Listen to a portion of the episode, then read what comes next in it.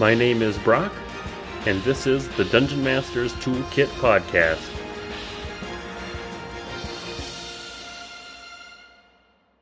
On today's episode, I talked to Derek. We cover quite a few different topics. We talk a little bit about online play. There's a game system that he's working on called Rad New World, and there's a link to that in the description. We talk a bit about resolving things with a single roll. We also talk about a rule that he likes to use. It just works. Then we talk a little bit more about player options and giving crunchy systems a try. And the episode ends with a discussion about online maps, some random generator tools, and virtual tabletops. If you enjoy the show, don't forget to subscribe and like or share the podcast with anybody that you think would be interested. If you haven't already, be sure to join our Discord server so you can come and chat and join in the discussions and the voting and get in on an interview. I also published a first draft of the contest submissions. I made a little PDF that people can use as kind of a source guide for uh, the Kul'Jinan uh, Desert Metropolis. So go ahead and check that out. Give me some feedback. That is located on the Discord server as well. And if you're looking to pick up a new RPG book and you want to support the channel, head on over to either Amazon or DriveThruRPG through one of the affiliate links in the description, and it helps support us, and you get a cool book. Without further ado, let's jump into the episode. Welcome, everybody. I have Derek with me. Derek, why don't you uh, tell us how you got started with tabletop role playing games? Hello, everybody. Um, as stated, I'm Derek. Uh, I have been doing tabletop RPGs for a nice even 20 years now. Um, got started when I was 16 back in high school with an AD&D game. Uh, back when THAC0 was still the norm. Um, it played throughout high school uh, and kind of have kept the hobby going ever since then. Uh, groups change, but it's it's been a constant in my life and it's I don't know if there's any more fulfilling or engaging hobby out there. Um, for anyone that plays, they know it, it, it, sucks you in and it holds you, and it's it's been a great standard to always fall back on. Uh, of course, with COVID and uh, I had to move to another country, uh, it's harder to do online. But hey, we have VTTs across the board there's one for every flavor, so I've been able to keep it on. It's been good. Um, if I uh, can ask, what country did you move to? Uh, I moved to Finland about five, six years ago now. Um, got married to a Finn, and the immigration process into the States was far more complicated. So I moved over here. Cool. Were you enjoying uh, it over there at least? Yes, uh, it is. It, it's very different. I mean, no duh, of course, but the the weather, if nothing else, is it, gets brutally cold. Uh, summers are perfect. Um, but yeah, no, I, I, I, like it a great deal here. Um, the language is interesting and difficult, all wrapped up in the one. Uh, it, people describe English as kind of an inverted pyramid, uh, in terms of learning difficulty. It's it's very easy to start, but you quickly run into rules and more complexity as you go. Finnish is the exact opposite. It is an immense barrier to entry. Uh, it's very difficult to learn. There's a ton of rules, and they affect everything. Um, so struggling with that, but it's it's been an engaging journey. Uh, I suppose now probably have to play mostly online then, right? If you're playing with people from the states. Yes. Um, I have tried to join up with uh, a couple of folks here in Finland, but it has been difficult because they are like two hours north of here. So yeah, I've been on virtual tabletop for again five six years now. Um, my group is, uses Roll20 primarily, but I'm trying to pull them over to Astral. Uh, it is it, it takes a little more learning to start, but it is just a superior platform in almost every way. I've been on Astral a little bit and played around with it. Um, there's a lot of Mm-hmm. customization that you can do, especially on the uh, Dungeon Masters side, which is pretty cool. Yeah, entirely. Uh, but of course, it's difficult when everyone plays Roll20. Everyone knows the system. It, it can be hard to pull them but yeah, it, it, I I love Astral. Um, love to use it sometimes. Uh, but more than I suppose along the lines with the VTTs and learning curves and such. Um, I was never a big fan of kind of doing things remotely to start. Uh, of course, I like many people, I prefer being at the table. You can see the people, you can see what they're doing, and multiple conversations have to be going on at the same time. That's no problem. When it's all over the wonderful intertubes, you can't have two people talking at the same time. So had to learn table control kind of on the fly, and there weren't tutorials for that yet. Yeah, especially like you mentioned, talking at the same time.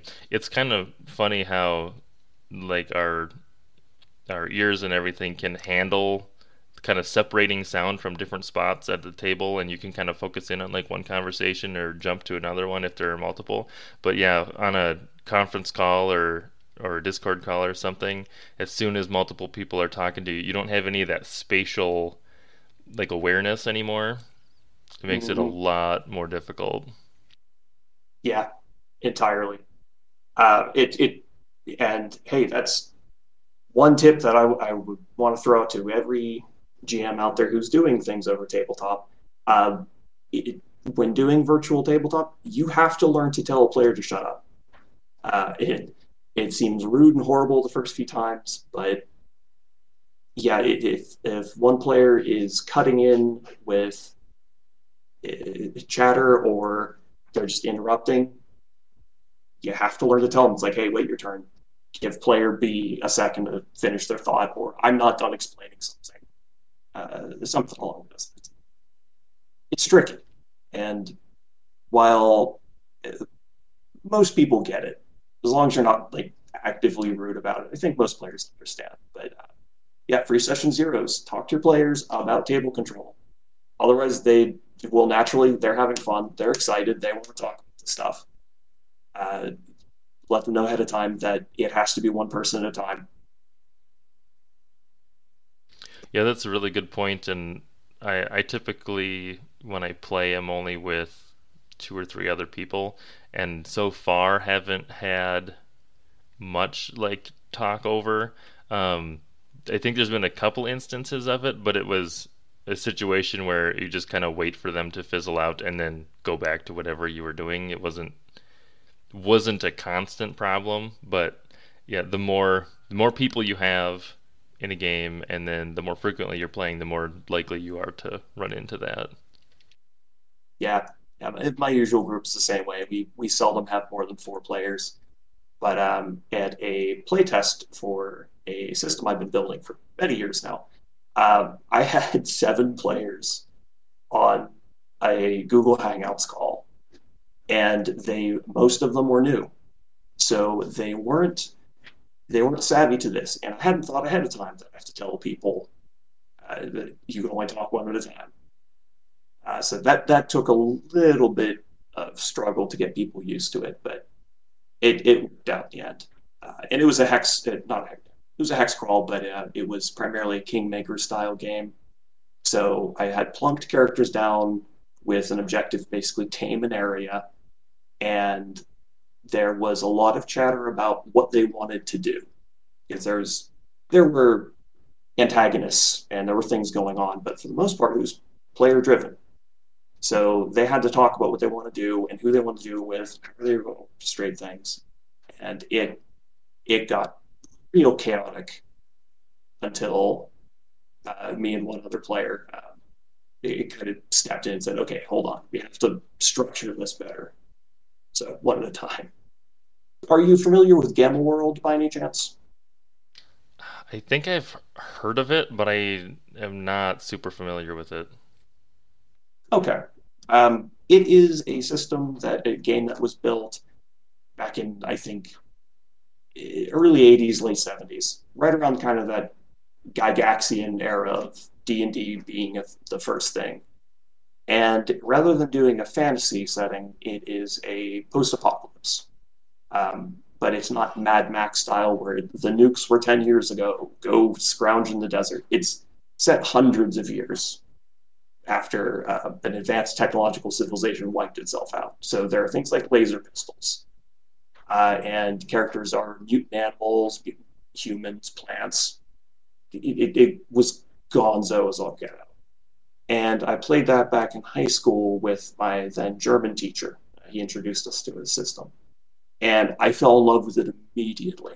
It was it was so new and fresh and bizarre that it, it roped me in immediately. Uh, you could you had in one adventuring group you could have a bat with eyes around its head and antennas and psychic powers, and then also have uh, a human being with cybernetic augmentations and a laser pistol and a uh, a big shrub walking walking around swinging a sword, and it it was so evocative and peculiar and unique that it, it was great. But it was built back in the 70s, so the mechanics were trash. It used THAC0, but also had science fiction armors and weapons that were obviously vastly superior. So you had weapons that gave you a bonus to hit if the target's defenses were uh, basically artifact level items versus uh, just being regular chainmail or leather armor. Uh, and it, it was a staggering amount of charts and arrays, and it was a mess. So I, early on, um, I had a group after high school, and we meet every Thursday, and we started to try to adapt the system to the uh, 3.0 D&D standards at the time. And it was fun. It was bizarre, and uh, we had people genuinely looked forward. Maybe not looking forward. They didn't mind when a character was killed. Uh, they wanted things to be high intensity, high danger, high lethality, because they wanted to come with a new character next week. They had they read through the list of available mutations and the idea of you know a monkey with tentacles and can that can breathe fire uh, was just so appealing they had to try it. And then maybe the week after that they wanted to be a crab with know, spider legs. I could climb up walls and such it, it was an exciting, new, fresh thing, and we just kept padding on and fixing rules as best we could. And uh, while kind of the rest of my group at the time, they enjoyed it, but they didn't. They weren't as into the rules and uh, how to fix and modify them. So it became my personal project, and I've been working on it kind of off and on for two decades. Um, I, am proud of it. I like where it is. There's still uh, problems to iron out, but I'm hopeful that once I have it cleaned up and just finished, I guess, then I'm going to be putting it out online. Uh, probably just toss it for free on itch.io or something and uh, open up a Ko-fi account. So if people like it, they can toss me a few bucks if they want. But I just want to get it out into the environment.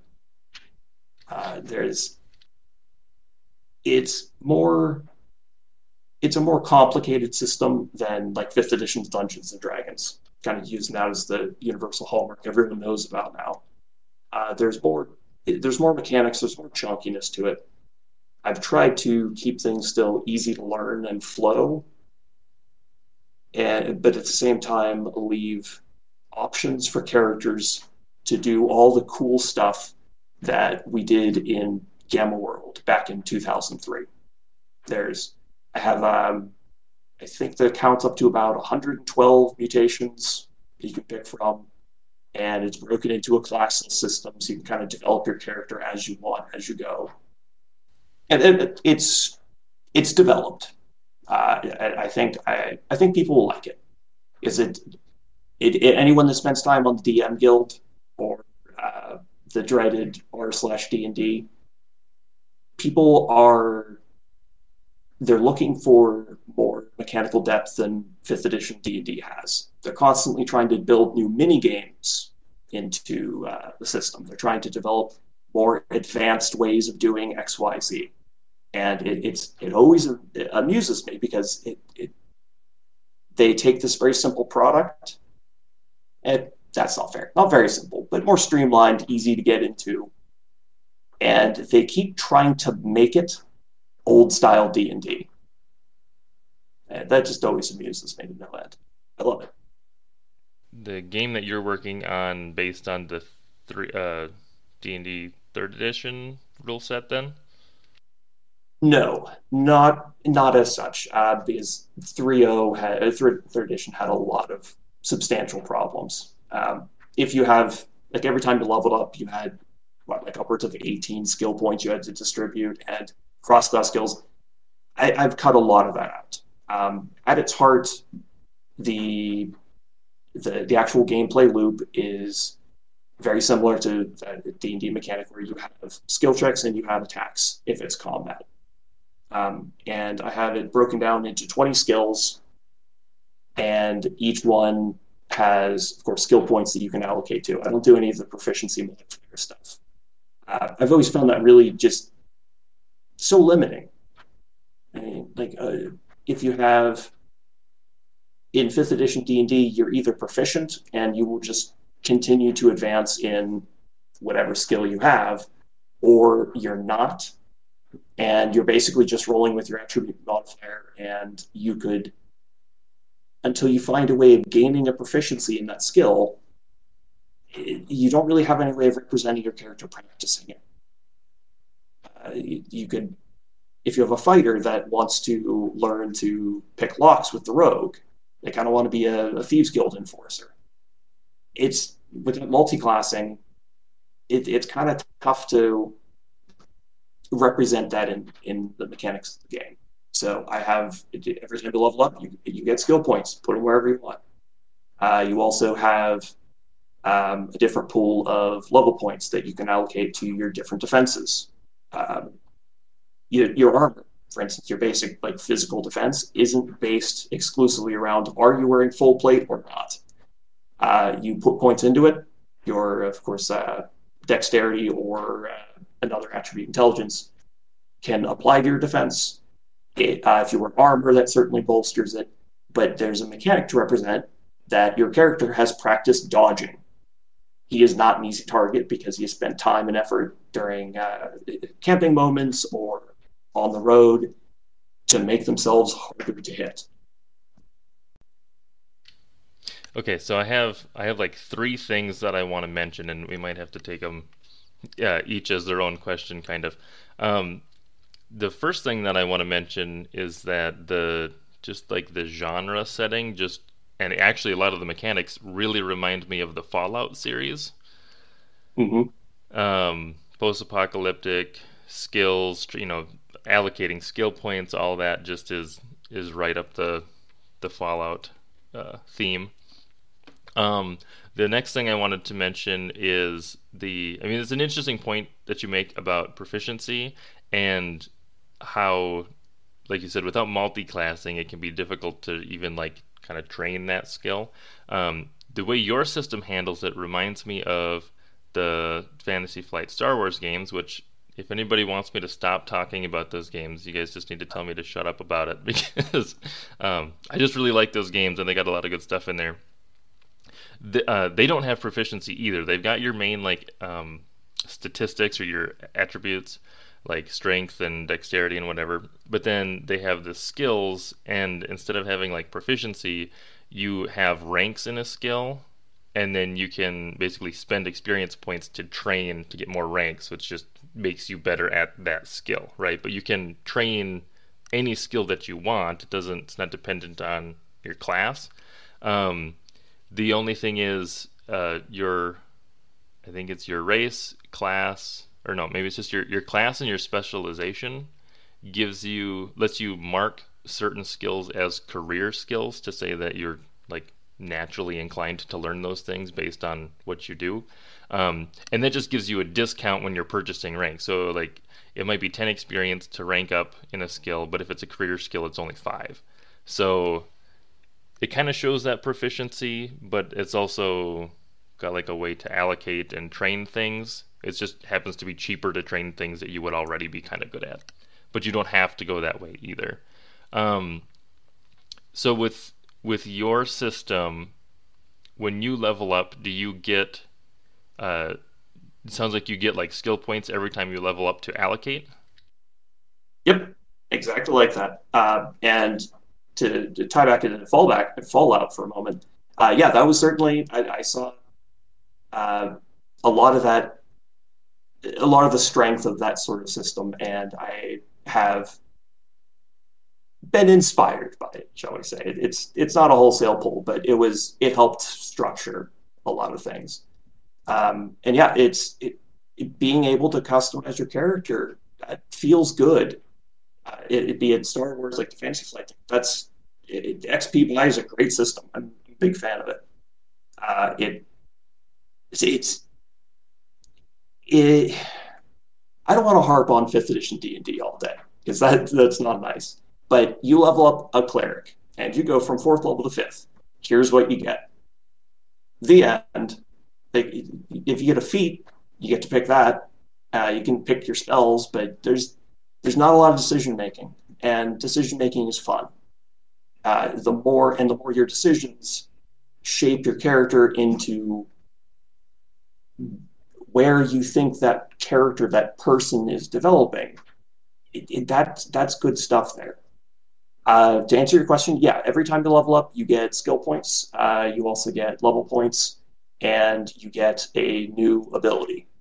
Uh, there are 125 abilities split amongst uh, five different focuses. So if you want to improve your use of social skills, uh, you have a list of abilities that can hold, and the abilities, whereas the skills are things you're just going to roll consistently. If you want to put more points into your persuasion skill, you get better at persuasion. Uh, put more points into the first skill, and you get better at lifting heavy things, throwing things, or breaking things down.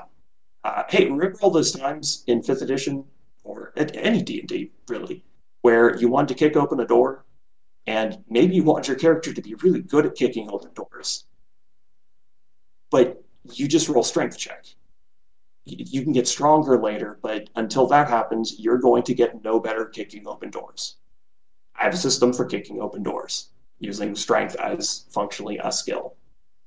Um, so yeah, you, you get every time you level up, you improve not only what you want to do, but you also get cool techniques and little neat abilities that tie in with that. Um, with social interaction. Uh, if you put, you take abilities out of the diplomat tree uh, during social encounters, you can do things like just interrupt and stop your opponent from speaking for a bit. Uh, you can cut them off and immediately just shift the attention of anyone listening. Uh, there is an ability that even if you fail a persuasion check to try to get an NPC to do something, the NPC will be persuaded to give you some small favor. Um, so there, there's the lying tree uh, based on deception. Uh, you can fast talk people, and uh, one of the ones I'm particularly proud of, while you're fast talking someone, they're fixated squarely on your character, and they're considered unaware to anything anyone else is doing. So if you have a thief and basically a con man working together, uh, you can you can steal a lot of things. You can sneak into places you're not supposed to go, and the guard will be none the wiser. So there's, and that's if there's one thing that's kind of shaped my opinion of how RPGs should work, having reliable, kind of concrete rule systems, be they for skills or attacks, whatever you want to do, allows players to know and expect what might happen. And if you give them abilities and cool things they can do during these encounters, during social interaction, during exploration, um, they look forward to that a lot more. Uh, D&D social interaction is you talk to someone and you roll your skill check. And maybe if it's a really complicated, dangerous situation, you might roll a, a couple different types of skills. But there's not there's no mechanics to uh, to interrupt someone or to sway a crowd to your opinion, and then they'll start working against the NPC that, that you are attempting to antagonize or get something off of. Uh, the example I have in the, the rule set itself is if you are petitioning to the local baron in his court to help him, uh, to cause him to rally the forces and go save a neighboring village attack, uh, you can roll your persuasion checks against them. But you can also use these abilities from the diplomat tree to basically rile up the crowd. Uh, any courtesan, or not courtesans, uh, court members or peasants who might be in the area watching, uh, you can get them onto your side and they'll apply pressure against the Baron as well. Or if you're unprepared or the Baron is simply more talented, they could just as easily turn the crowd against you. So it more mechanical depth, more rule systems, more options. Uh, they may take more to learn initially, but once you do, it opens up a world of opportunity that you might not otherwise think of. Uh, fifth edition D&D, you could certainly uh, ask your DM if you could roll your persuasion check against the crowd of people against the set DC to try to do the same thing, rally them against the Baron. But if no one kind of presents you with kind of a hard and fast, okay, cool, you can do that. Here's a rule for it. Uh, the DM has to make it up on the fly, and players might not even really think it's an option. So I give them cool abilities and different options they can do in any given situation as a prompt to say, hey, here's cool stuff you can do. Have fun. So are these abilities and different things that they can unlock? Um, that's not part of like so I want to say not part of the main rule system, but like these are just like additional like feats almost that you can can add in, right? Yes. Um, in terms, there's an aspect of it that's just normal rules, like social interaction, uh, social encounters, rather. The uh, the any NPCs present, or there's kind of a pervasive mood. I'm still fishing for better term, but mood is what I'm sticking with now. Um, that it can be either apprehensive or uh, distrusting, hostile, or jubilant if it's a festival, something like that.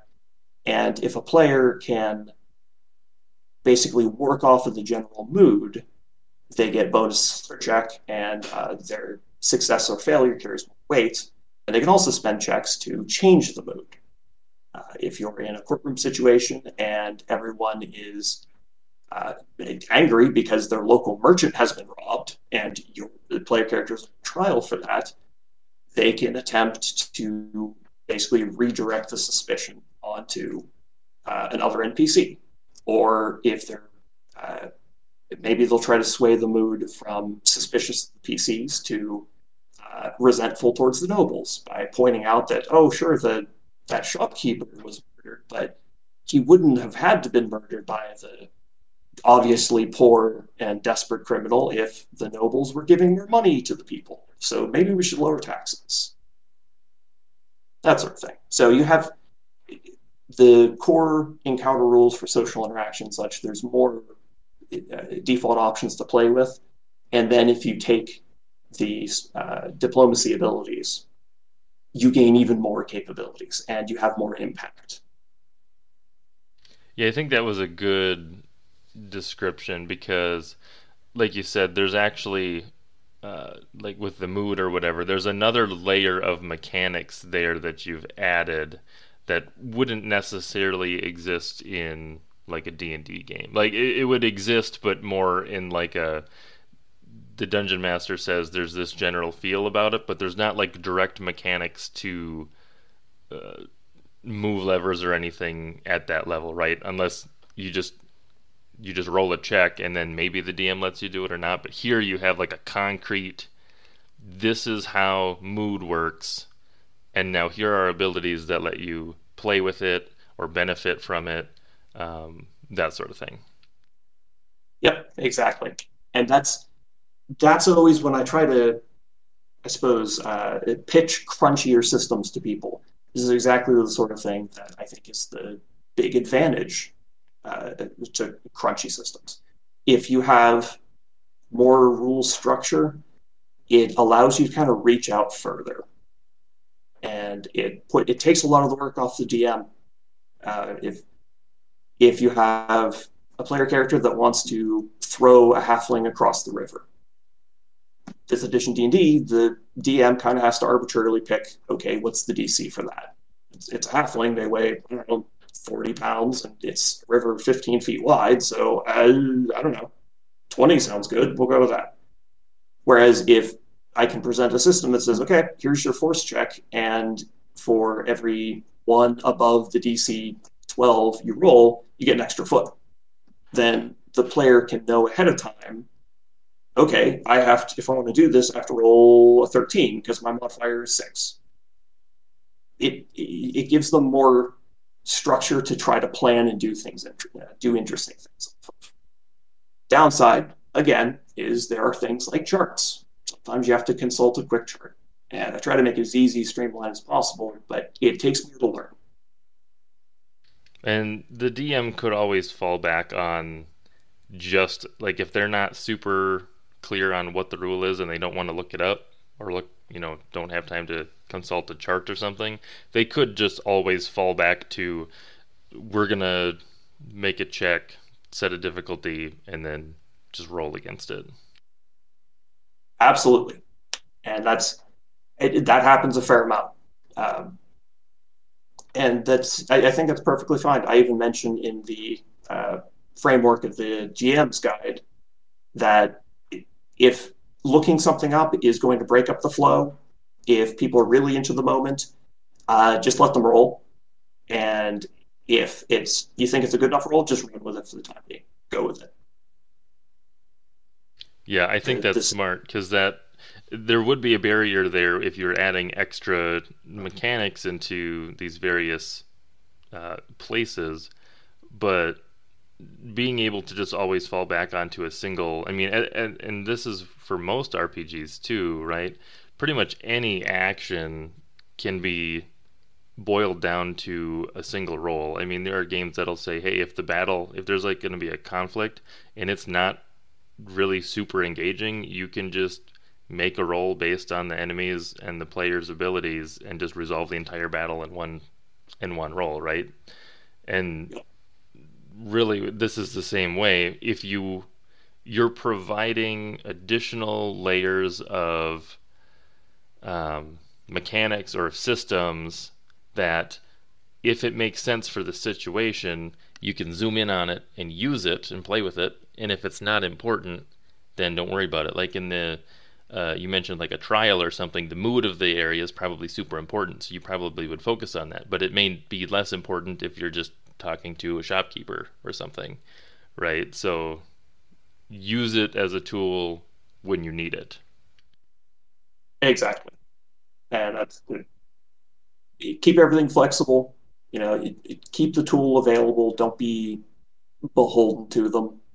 Um, because yeah, there's there's always a degree of if, if the player comes up with this really cool idea and they have it's a great plan and it involves throwing a player character and they have to catch on the chandelier and then swing over while someone else is i don't know juggling torches but someone is discovers that oh hey swinging on the chandelier the dc for that acrobatics check is going to be too high the dm can always say yeah but it's a really cool idea we want to see how that plays out. So don't worry about the strict DC. We're going to go with the DC 14.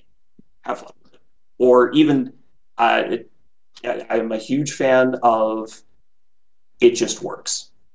If a character is, particularly if a character is proficient in the skill, if they have spent ranks, skill ranks to increase the skill, and they have abilities, they're dedicated to swinging on the chandelier. Um, if there's no reason you see that there could be a complication, just let them do it. Don't even roll. Just move along, and it succeeds. Uh, one of the other parallels that I kind of drew from this was um, with with an anybody can attempt anything, right? Like you don't necessarily have to be proficient in it or whatever, um, but with your abilities, ideas, and adding more concrete ways to interact with the mechanics of the game reminds me a little bit of um, in Dungeon World. The fighter has a move. Uh, I think it's bend bars and lift gates, which just deals mm-hmm. with breaking through stuff better than other people. And uh, when you first look at it, it's like, why does the fighter need a specific move to do that thing when they could just do roll like a defy danger, which is like your generic check to just mm-hmm. do something. Um, but when you have those concrete that concrete ability, it's kind of setting the terms for the the fighter because the fighter knows what the outcome and and typically gets to pick the outcome of the move depending on how they roll. Um, they get to pick a couple of options. Whereas if if some random person just decided to try and break down um, a gate, they have no options if they're just rolling the generic check. It's just whatever the DM says. So having those like specific abilities, anybody could attempt to do anything that's on these abilities, but when you have something concrete, you know at least like, well, at least if I fail, this happens, or I still get this benefit, or uh, like you mentioned, drawing. Um, when you're fast talking somebody, you draw everybody's attention. Like that's you could attempt to do that as somebody else, but this person with that ability can just do it very much.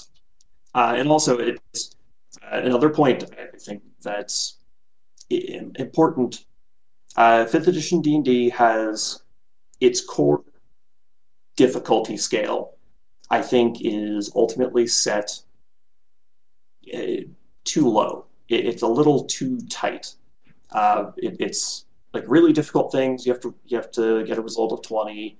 Uh, borderline impossible things are 25 and i think the highest skill dc you're ever really going to run into is 30 and that's like legendary actions and incredible things that people talk about for years.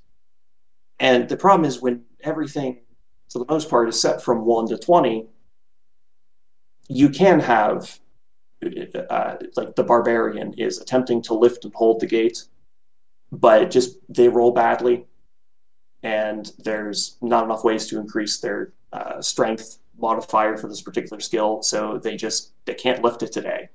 But the wizard decides, ha, I'll give it a try. he just rolls a 20 and can do it. When and that that can lead to funny moments. Uh, in, in, in, the inverse, the wizard fails the Arcana check, but the barbarian just rolls really well and succeeds. It, it, it's funny, but if you're that character that failed their attempt just because they rolled poorly and then some rank amateur comes along and shows you up, that doesn't feel very good.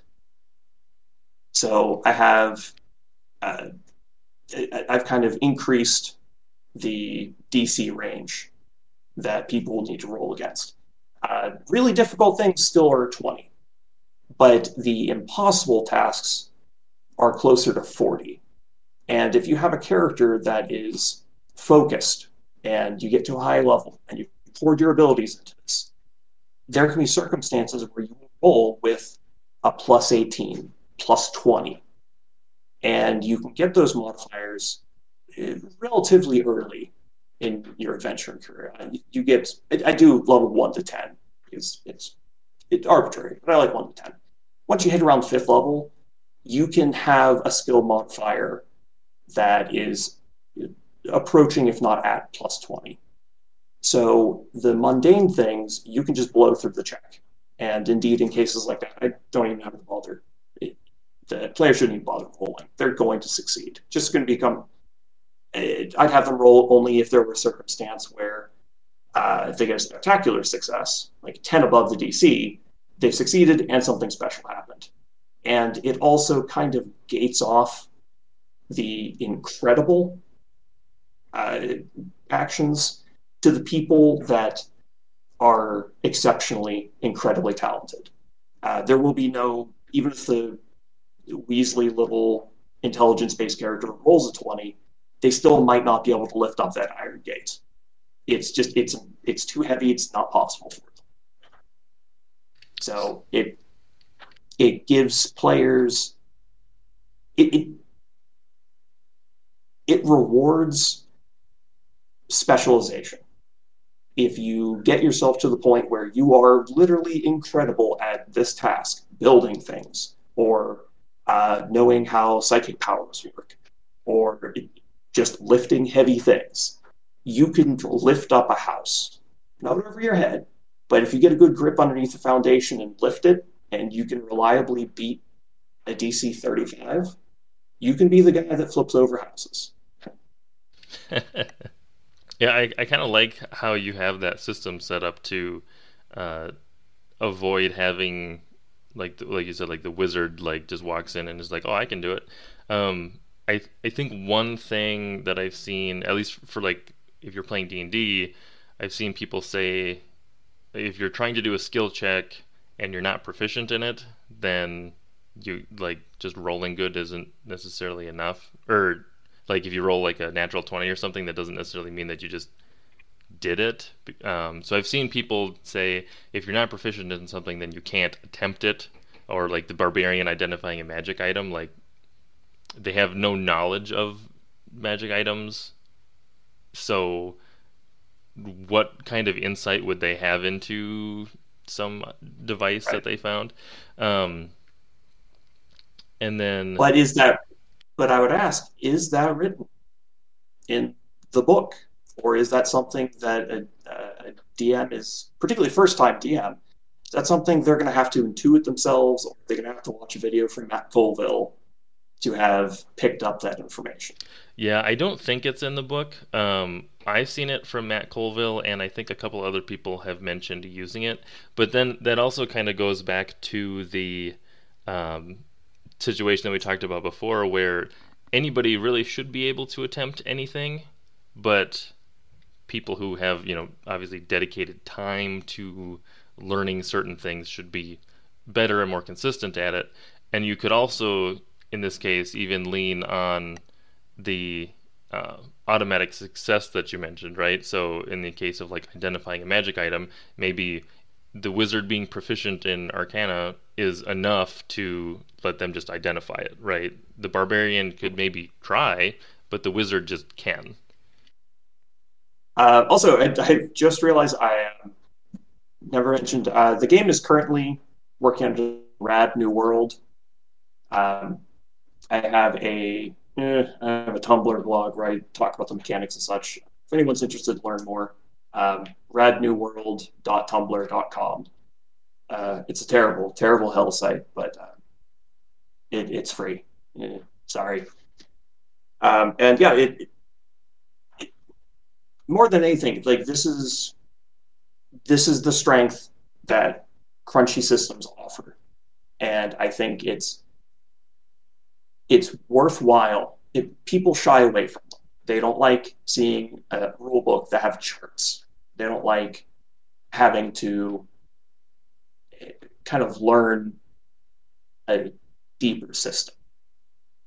But I, I think it's it, it's easy evidence of how much people try to complicate simpler games like D and D.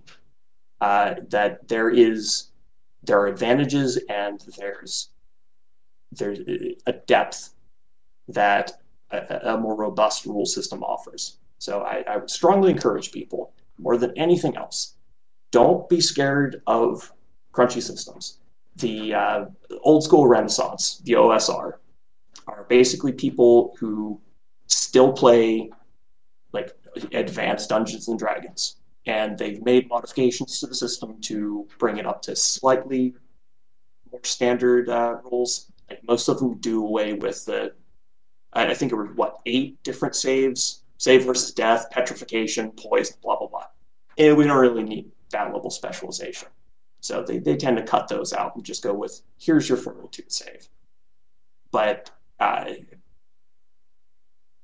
deeper rule sets are not to be avoided. Give them a try. You might like them. And I think as uh, for players, I mean, I really like systems where there's a lot of ability options.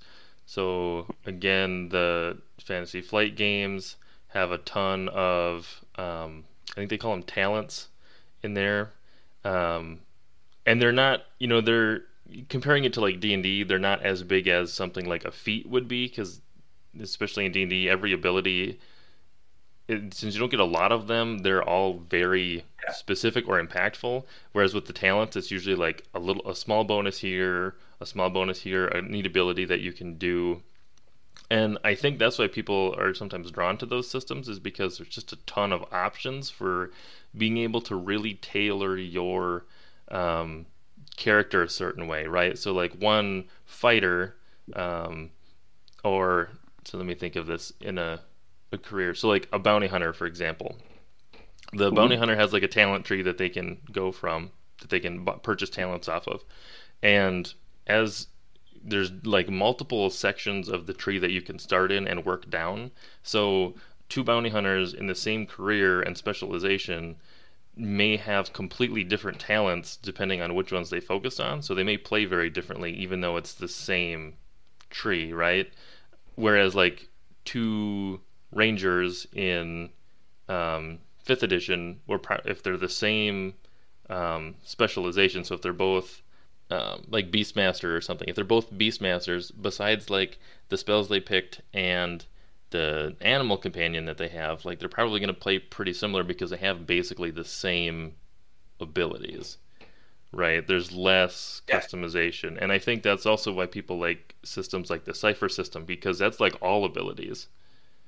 Like the whole book is just different abilities that you can purchase for your characters. I, I personally love the Cypher system. Um, Numenera is 100% my jam. Uh, and I have one of my regular players was on the show previously, Joe. Hi, Joe. Um, Joe and I both really enjoyed Numenera, but the rest of my group a lot less so. Um, and, and, yeah, as you said, it's Numenera. Each class is like a vague suggestion, and then you just pile on stuff you want to do. Are you familiar at all? It, like I know the core rulebook for um, Cypher and Numenera had X number of abilities, and, but I think in the default Cypher system, the Arkus is a class. Are you familiar with that at all?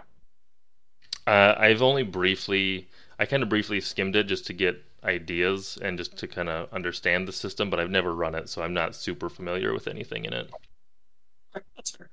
I'd suggest it.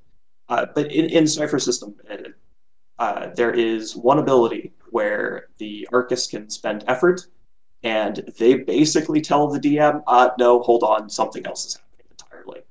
Uh, it, there was uh, Unmade Gaming had a streamed game, and the player characters were trying to light a fort on fire, but there was a storm coming in soon. And so the DM was telling him, it's like, hey, you know, you, you could try, but the rain's going to put it out, so it might not be worth the effort. And one of the players at an Arkus spent the effort and just said, no, no, the storm's not going to blow it for another two hours because I'm the DM now. That's awesome. It, yeah, it, it's it's a delightful system. And once you understand how to spend effort, it's so easy and so flexible. But learning how to spend effort is uh, not easy. It's very, very poorly explained in the core book. Yeah, I had to watch yeah. a couple of videos to really get a basic understanding on how that system plays. Yeah, entirely. Uh, it, it, and that that'll be easier. Um, uh, Joe actually, in one of our conversations, had mentioned uh, also, and this is where a lot of crunchy systems fall flat. They've got a bad reputation you have to explain things in a way that is both very flavorful and interesting and technical and easy to understand. Uh, it's serving two very different masters, and uh, it's that makes it very difficult. Uh, and it's, it's something I struggle with my with my own handbook because there are I have to explain these rules in ways that that is easily grasped, and the examples have to be fun and interesting, or people's eyes will just glaze over and they'll stop paying attention and they'll go play something much easier. Yeah, that's not an easy balance to strike between technically informational and also entertaining. yeah. How does uh, it does uh, Fantasy Flight Star Wars? Do they find a, a good balance there?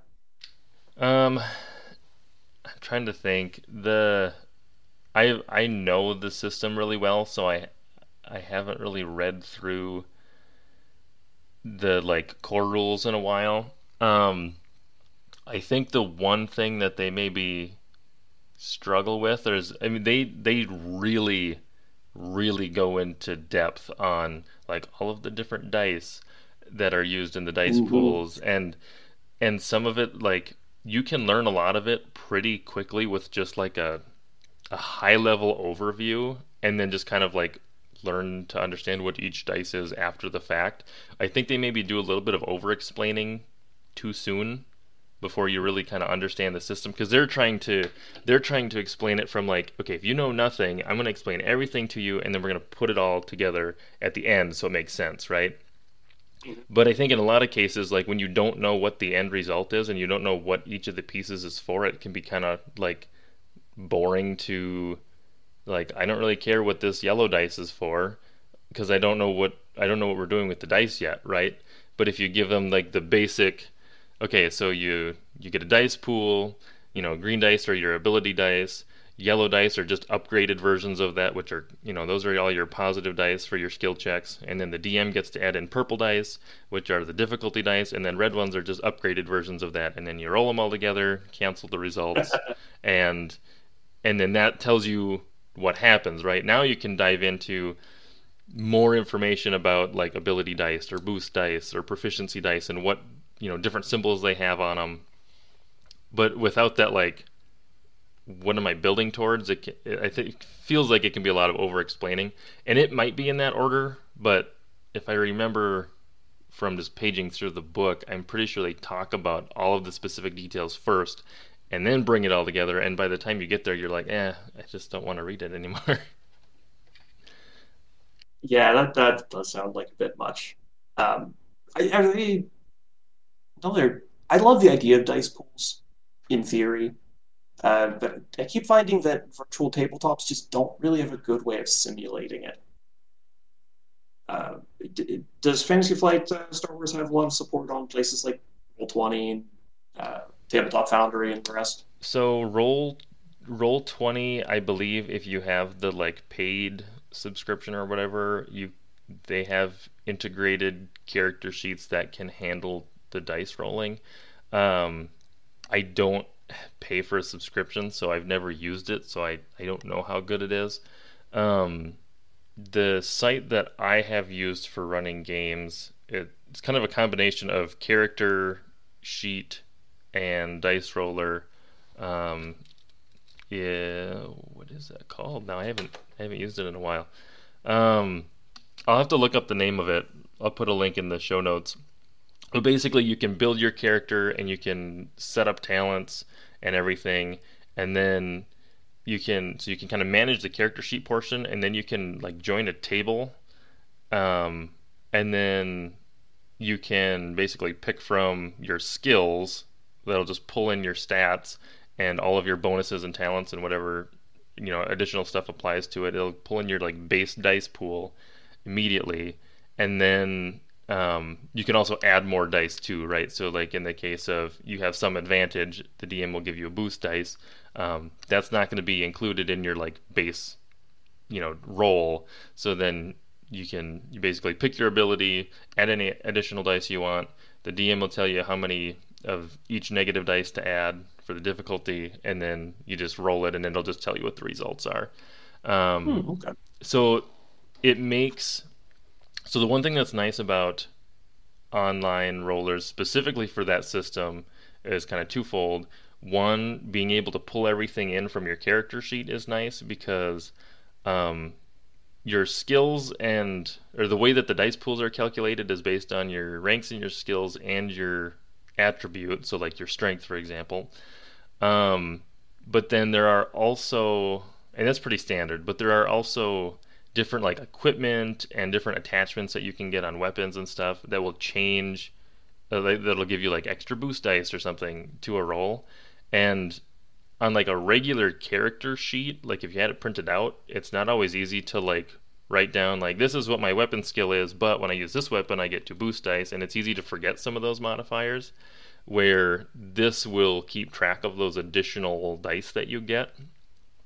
Um so that's nice because you can just click it and it just gives you all your dice. And then the other one is that um, it's really fun to roll a lot of dice at the table, but it is sometimes less fun to do the cancellation, and that can kind of slow the game down a little bit um, until you're until you get pretty good at you know reading all of the dice and just knowing how to cancel everything. So yeah, the nice thing about the online rollers is it'll show what all of the dice faces were, but then it'll just say here's your result. You got three successes and two threat, right? So then as the DM, it's really easy to just go, boom, I know exactly what you rolled. I don't have to do the mental cancellation. Um, the only thing that's a little bit less fun is when you're at a physical table, it's just really fun to roll a fistful of dice every time you do something. and you don't get that oh. same tactile feel when you're doing it online. Yeah, that that's very true. Um, uh, there was a back in high school, very briefly, tangent, I guess. Uh, we played Dragon Dice, which was a little kind of dice based war game with fantasy races and everything. Uh, but yeah, it, it, was always very cool to pick up like 15, 16 six sided dice of different sizes and just splatter them across the field. Yeah, that's it. Math stones go clicky clicky, and we like the sound. So yeah, that's probably the one thing I miss the most of playing those games, but there are so many other benefits of having the online dice rollers that I, overall I think is easier to use the virtual rollers. Um, the the other the other pain though is being you have to do all of that characters setup and have that you know all configured correctly so that it can pull all of the data in for you Whereas with like a D&D sheet, it's like, okay, I have, I roll a D20 and I add six. You know, that's a much faster lookup to do, you know, e- either online or just physically than it is with the dice pool systems. Yeah. Um, when the horrible plague does pass us over and back to playing hopefully at tables, uh, even if I had a local game, I would still want to include a virtual tabletop just for maps. Uh, I am I love them. I love making modifications to them, putting tokens on them so you can move stuff around, setting up interesting situations, and being able to just point. Theater of the mind is fun, uh, but anytime you have like distance matters, we need to know exactly where that fireball is going to land, or we need to know how far that mutant cricket can leap having the map and the tokens on it, and everyone can see like the auto measuring tools. I, I don't know how it will be integrated into the next time I play the table, but I absolutely want to keep that tool. It is so valuable. I 100% agree. I love having maps, even for, you know, I know a lot of times it's battle maps, but even for non combat situations, it can be really nice to know just where characters are. Um, and something I've mentioned before is I wish there were more maps that were just bigger and had more stuff in them um, because I like being able to just kind of prep an entire location essentially and then dropping the players in and letting them just kind of explore it and inter- interact with it. That helps me take some mental load off of me um, because it, the stuff is just on the table or it's on the map, right? So I don't have to try to keep track of all of it. One sneaky tip I would recommend um, it, it, probably won't work as well for Star Wars. Um, or even maybe D&D, but if you need like a larger field map, Uh, there are people that post aerial drone photography pictures all over the internet for free. So if you ever need um, a, like a large scale battle where you have armies and the droid army and the fish people whose names I'm forgetting, they threw the blue balls around. Whatever. If you want to set that up, uh, just do a Google search for aerial photography field or forest or river, and you can find some great free, easy assets you can just drop in and have a, a map that's you know a mile and a half wide. Well, and those wouldn't have grids on them either in most cases, so they should be pretty easy to throw onto Roll20 or your virtual tabletop of choice. Yep. Uh, also, for, if any people are making maps uh, and they're listening, um, please, please, please include non-gridded versions. So much easier. Yeah. it's so much easier. We all are playing virtual tabletops now, folks. It, it's just it's standard now. So you know, let us use it. Uh, we'll we'll go to your Patreon. I, I probably drop uh, twenty five bucks a month on uh, Patreon for map makers and uh, similar asset creation. Um, there's money. Just you know, stop gridding as default, please. I think it's crazy how how many and how big a lot of the map makers have gotten, which is really cool to see. And I think it's probably only gotten bigger because of the pandemic and everybody is shifting to that style of play. But having those assets very readily available online is really nice. Yeah, it is. It's fantastic.